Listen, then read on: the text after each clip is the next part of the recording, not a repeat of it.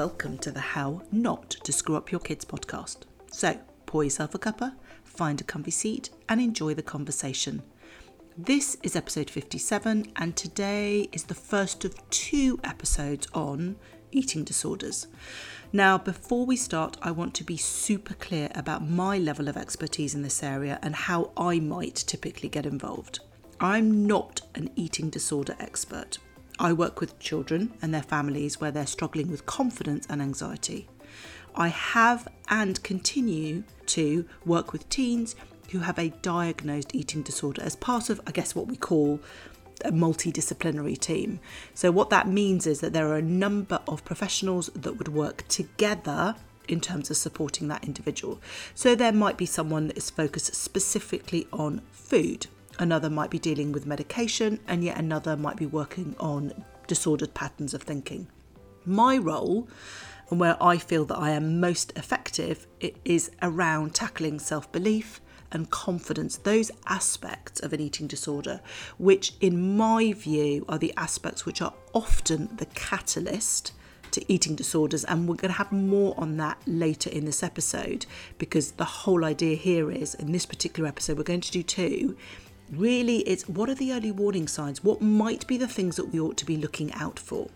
So let's start first with talking a little bit about what eating disorders are, how prevalent are they, and when we should be worried. Now, I've looked at the dictionary. The dictionary definition states an eating disorder is any range of psychological disorders characterized by abnormal or disturbed eating habits, for example, anorexia nervosa. The UK National Health Service states it is a mental health condition where you use the control of food to cope with feelings and other situations. Unhealthy eating behaviours may include eating too much or too little or worrying about your weight or your body shape. Now, anyone can get an eating disorder, but teenagers are typically the most effective between the age of 13 and 17. So it is estimated that in the UK there are 1.25 million people who have an eating disorder. Now, this is people, so this isn't just children, we're talking adults too. And this is data from Beat Eating Disorders, and we will share the link because they have some phenomenal resources for those of you who may be thinking, I'm concerned about my child. Now, it's really difficult to get the actual numbers, but it's estimated that the following numbers have either anorexia nervosa, bulimia, or other stated eating disorders. So between five, so children aged between five and 10, females, it affects about 0.2% of all females within that age group. So it's over 4,000. And in males, it affects 0.5%, and that's just over 22,000. So that's 5 to 10 year olds. You'll notice that there is then becomes a significant increase. 11 to 24 year olds, females, it affects 3.67% of females in that age bracket, and males, it then affects 1.2%.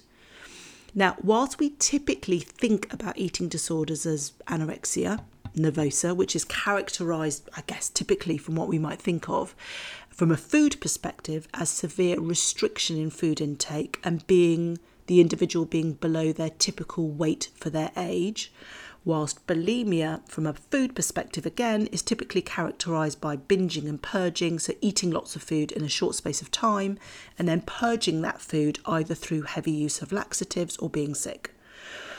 My view on eating disorders is any child who has an unhealthy relationship with food and uses it to control their emotions and the challenges that they are currently facing pretty much in the same way as the UK National Health Service defines it. So, for me, when we're talking about what are the early warning signs, I'm not talking exclusively around anorexia or bulimia. I'm talking about an unhealthy relationship with food where food is used as a mechanism to control challenges or used as a mechanism to control emotions.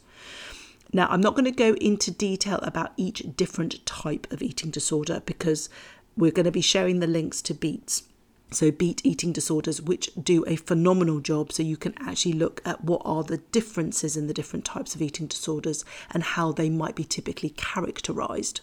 So we'll be sharing that in this week's resource. If you feel as a parent you need to know more. In this episode, really what I want to focus in on is talking about some of the warning signs which may mean your your child is showing some of the early warning signs, but may not hasn't yet necessarily tipped over and it's become a disorder and you can make some changes, you can be impactful.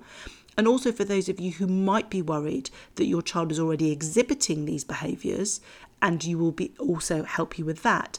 And then in the next episode that will be coming through part two, I'm going to be tackling how do we have some of those difficult conversations? How do we begin that? Either because we've got concerns that our child, having listened to this, has got an eating disorder, has an unhealthy relationship with food, is using it as a mechanism to control feelings and overcome specific challenges. So we're going to be talking about that, but I'm also going to be taking any questions. So this is really, really important. If, as a result of listening to this podcast episode, you have some very specific questions that you would like me to tackle in episode two, I have not yet recorded that specifically because I wanted to leave space not only to talk about how we tackle it from a difficult conversation point of view, but also to take into account your um, your questions. And it may well be that there's some aspects that I haven't covered and you want me to cover that, or you've got more questions. So please, please do send those in and you send those in to contact at drmaryhan.com um, and we'll make sure that we include those and I will cover those specifically in part two. So if you're listening to this episode and you're thinking, mm, I don't think my child has a great relationship with food, but I'm not really sure whether this is now an eating disorder or if it's something that I need to have a conversation around. These I've got seven things. There's there's a few more than I than my normal top five tips, and these are not necessarily tips. These are things that we want to kind of look out for. The first one is just how confident is your child? How much of their self belief do they have? Are they a child that is they find new situations particularly difficult? Are they overly self critical of themselves? Do they have very little self belief? Do they feel, do they often talk about finding things particularly difficult? Now, that doesn't mean if you've got a child who isn't particularly confident that that is necessarily going to mean that they're going to struggle with their relationship with food, but it is one of a combination of markers that might have an impact. So, really, it's thinking about do I have a child here who isn't feeling very confident? And that confident might be around their capabilities in social situations or in life generally, but it could be around academic. It could be around how they look, but it's that confidence around who they are. So when I think about confidence, confidence isn't an extrovert. It isn't the loud person. It isn't the person who is swinging from the chandeliers and making a grand entrance and is the most popular. Confidence is really just having that inner belief that fundamentally you're a good person, that you're lovable, that you're worthwhile to be friends with, that you're capable to a certain level. It's not believing that you are the best, but an inner self belief. So if your child is lacking in confidence, then and often self critical about the person that they are, and potentially uses a lot of language around attributing things to them. So I listened to a phenomenal talk by Brene Brown very recently, and she talks about the connection between guilt and shame. So when I'm talking about confidence here, it, there's a link here to this notion of shame and guilt. So if we do something that we're not necessarily pleased with ourselves for doing, the difference between guilt and shame is guilt is about recognizing that oh i did something really dumb in that situation. Oh so ridiculous. Why did i you know i've not done well in my test because i just i foolishly chose not to revise. So there's an element of guilt of regret but it's very situational. The difference here between guilt and shame is that we are the failure. So it's it's that difference of rather than attributing the mess up to the situation and it being that very specific to that, it's that we're not good enough, is that we are dumb, stupid, idiotic, whatever it is that that we or I, I'm unlovable. So it's being able to. That's a really key distinction when we're talking about confidence, is where there's where there's more of a concern around potentially impacting mental health later is if you have a child where there is lots of shame. So it tends to be attributed to them as an individual rather than them in that that it's that particular that it's you know the choice that they made or something very specific within that situation. So that's the first one. Um, and these are not in any specific order. It isn't because if you've got that, that means you know that's it. They're going to be have issues, but that's that's one of them. The second one is very much around: Are is your child very secretive about their food consumption? So this might be taking things specifically into their room. So they may eat meals with you, but you find that there are lots of packets of things in bedrooms. And so they're very secretive about that. Or it could be that you have a child who finds it really difficult to eat publicly. So they don't like other people to see them eating. So, where there's an element of secretiveness, either around the quantity that they consume or the process of eating a meal, is something that they find quite difficult. So they prefer much more to be reclusive, not part of the table, not eating together, find it really filled with anxiety about sitting at a table with other people or even eating in, in public settings, then that again could be a warning sign of their relationship with food. And again, that doesn't necessarily mean, doesn't necessarily signpost one specific eating disorder, but being secretive about your food consumption and about being able to eat with others may be an indicator that your relationship with food, that your child's relationship with food may be not a healthy one. So, certainly questions around how confident your child is, how secretive they could be, uh, they are around their food consumption. The third one is around this notion of perfectionism. So, and it links in some ways to this confidence and this notion of, of guilt and shame. But do you have a child? Because this leads back to this whole notion of control. You know, we talk about this definition of what an eating disorder is about using food as a mechanism of control perfectionism comes from that space of feeling that you have things have to be done in a particular way there needs to be an element of control about how things are so do you have a child where for example everything has to be done to a certain standard this might be a child that might have almost rip up their homework and redo it because it's either not neat enough or it might be that it's not done to a particular standard. They have very high expectations of themselves. Things have to be done in a particular way, otherwise, it's not good enough. They're always striving for the next level and the next level. And if it isn't good enough, then they failed. Now, perfectionism doesn't necessarily mean that you have to ha- that that your child is uber high achieving. They can be, but perfectionism is about feeling that you're you've not done enough unless you've met a created aspirational goal. And this is a created aspirational goal that isn't set by school or by parameters of friends or by parameters with you at home, but is much more to do with a benchmark, a bar that your child has created and has set for, set for themselves that they cannot fall below that so that they are caught up in that. And that perfectionism has been shown to be a very strong link with this notion around control. And so, what can then happen is the food then also becomes a mechanism.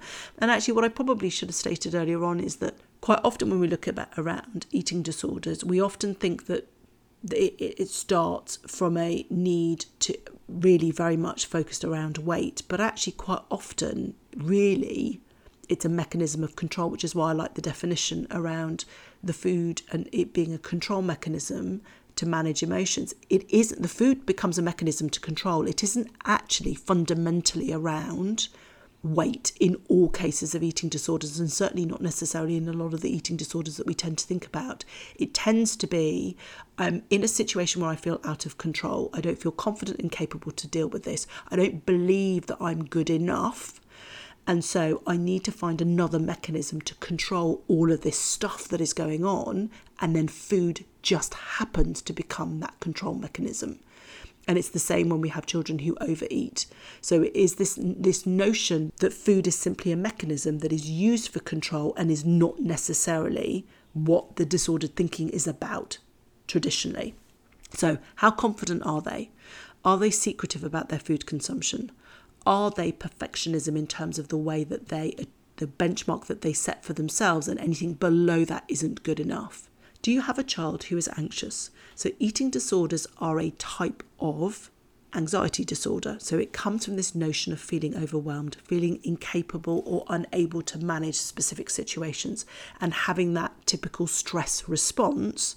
So, have you got a child who generally is a bit of a worrier, that they worry about lots of things maybe? Or very specific things, or that they're in a situation where they feel quite stressed and overwhelmed, and therefore they potentially food might then become a mechanism that they use to control.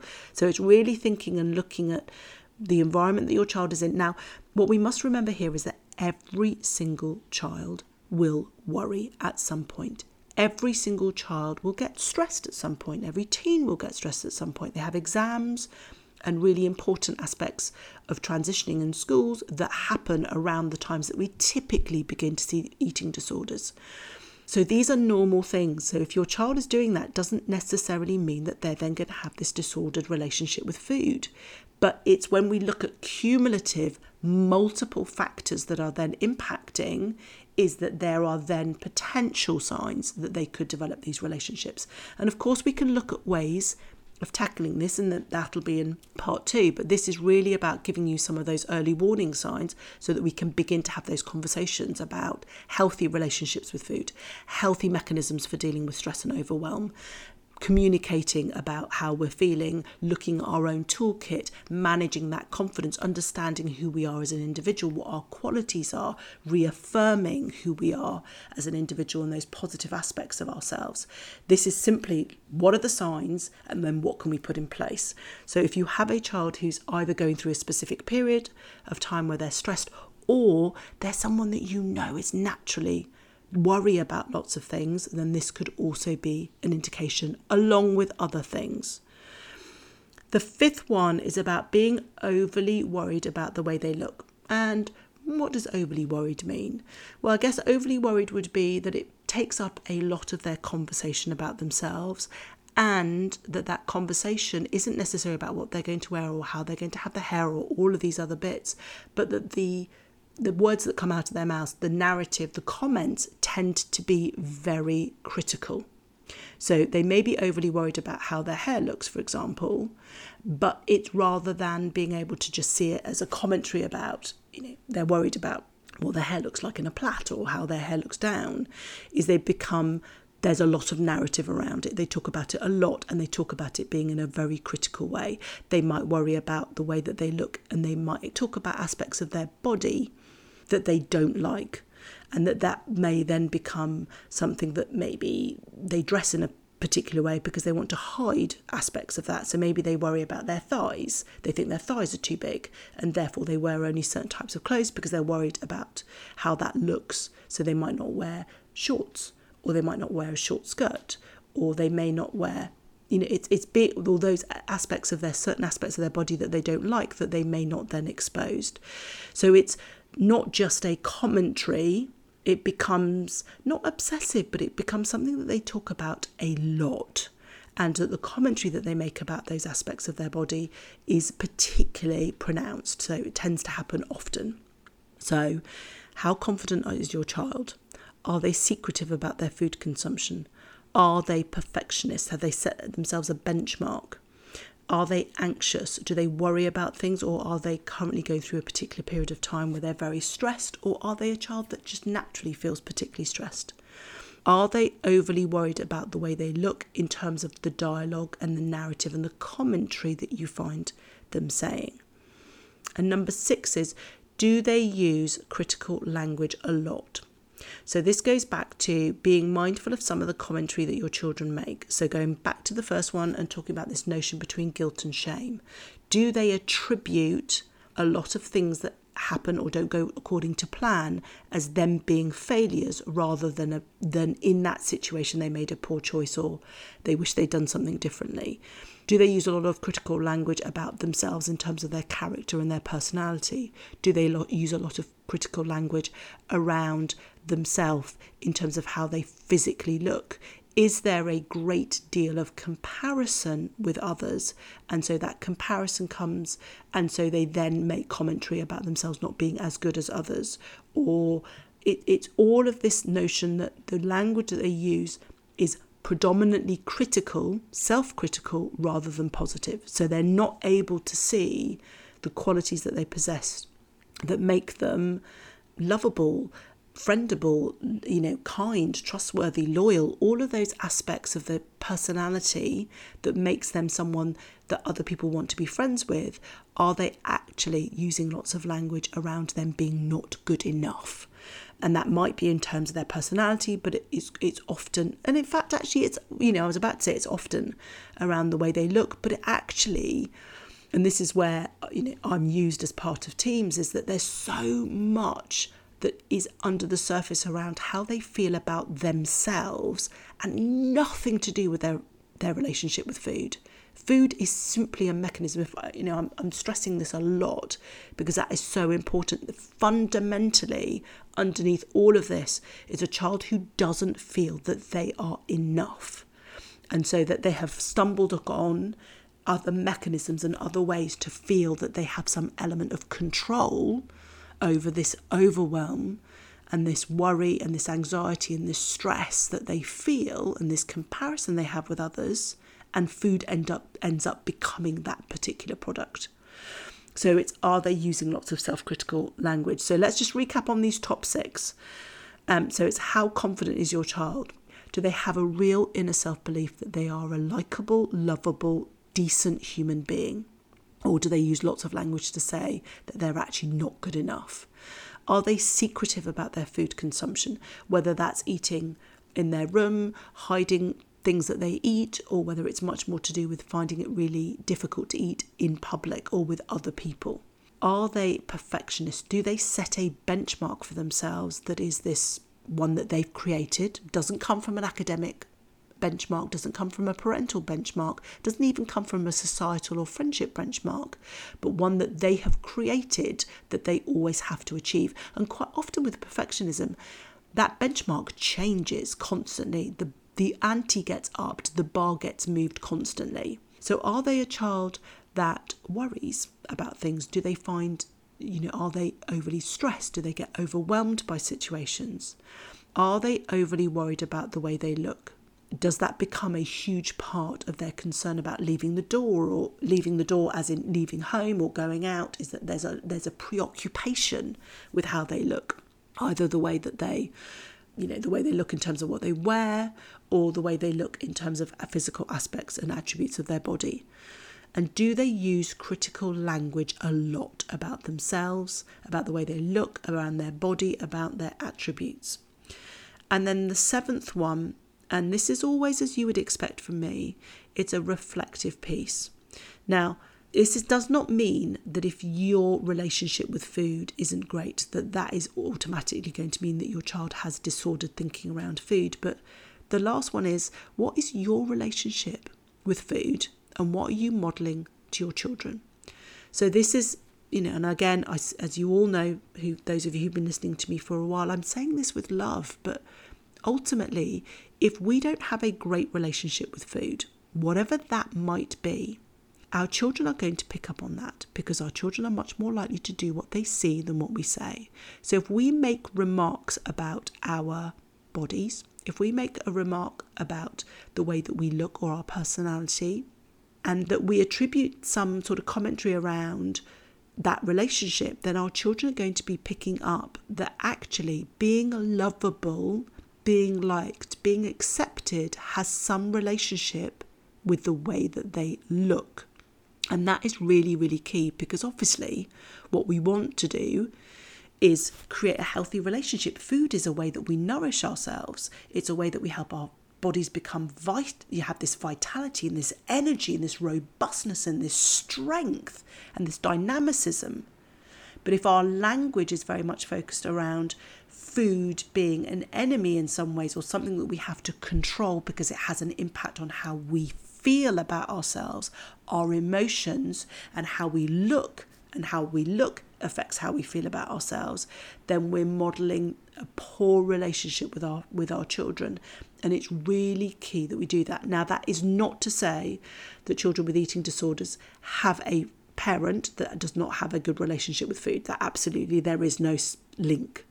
What I'm simply saying is it's really important when we're talking about our children having inner confidence, inner self belief, knowing that they're enough, not using critical language, not worrying about the way that they look. It comes from us modeling that. So that if we can make sure that we take care of those aspects so that we can reduce and minimize that bit. Now, that doesn't mean that your child isn't then still going to not feel particularly confident about themselves or is maybe going to be anxious and that they may well then still develop an eating disorder from those aspects of it. But if we can make sure that at the foundation level, we're creating an environment at home where the values and the language that we use around food and us as individuals is not around how we look and that food being used as a mechanism to control, then that will have a huge impact on our children just accepting themselves for who they are. So let me recap those seven. So it is how confident is your child? If you have a child who is not very confident, who uses a lot of shame language and attributes themselves as not being good enough, then that may be an indicator. If your child is secretive about their food consumption, if they are eating it in their rooms and sneaking aspects of certain food and not telling you, or is not happy about having food and consuming it in an environment where you all sit together, that might also be an indicator. Are they a perfectionist? Do they actively and constantly seek to be at a certain level that they set that is always a benchmark, um, that they're constantly having to aim higher and higher each time? Then that might also be an indicator. Do you have a child who worries? Do you have a child who finds it really difficult to manage stress particularly well or often finds lots of situations particularly stressful? That might also add an it's almost like these little ingredients are all added into a mixture. Do you have a child that's overly worried about the way they look? That that becomes a real feature of the language that they use and the and the conversations that they have are very overly focused on the way that they look, either in terms of their physical their attributes their hair, their eyes, their face, but also about physical physical aspects of their body? Do they use lots of self-critical language? And in fact, you find that they probably use more self-critical language than they do positive language. Again, that might be another ingredient. And then this relationship, what relationship are you modeling? And might that also be feeding into some of these other aspects around their confidence and their relationship with food and their critical language and their perfectionism. Now, my give this week is going to be these this checklist of these seven, but we are also going to include some link the link to Beat Eating Disorders, which is going to give you some very specific information about the different types of eating disorders and some of the signs that might be associated with those specific eating disorders. So, if you are worried, having listened to this about your child, that you can then go and have a look at that.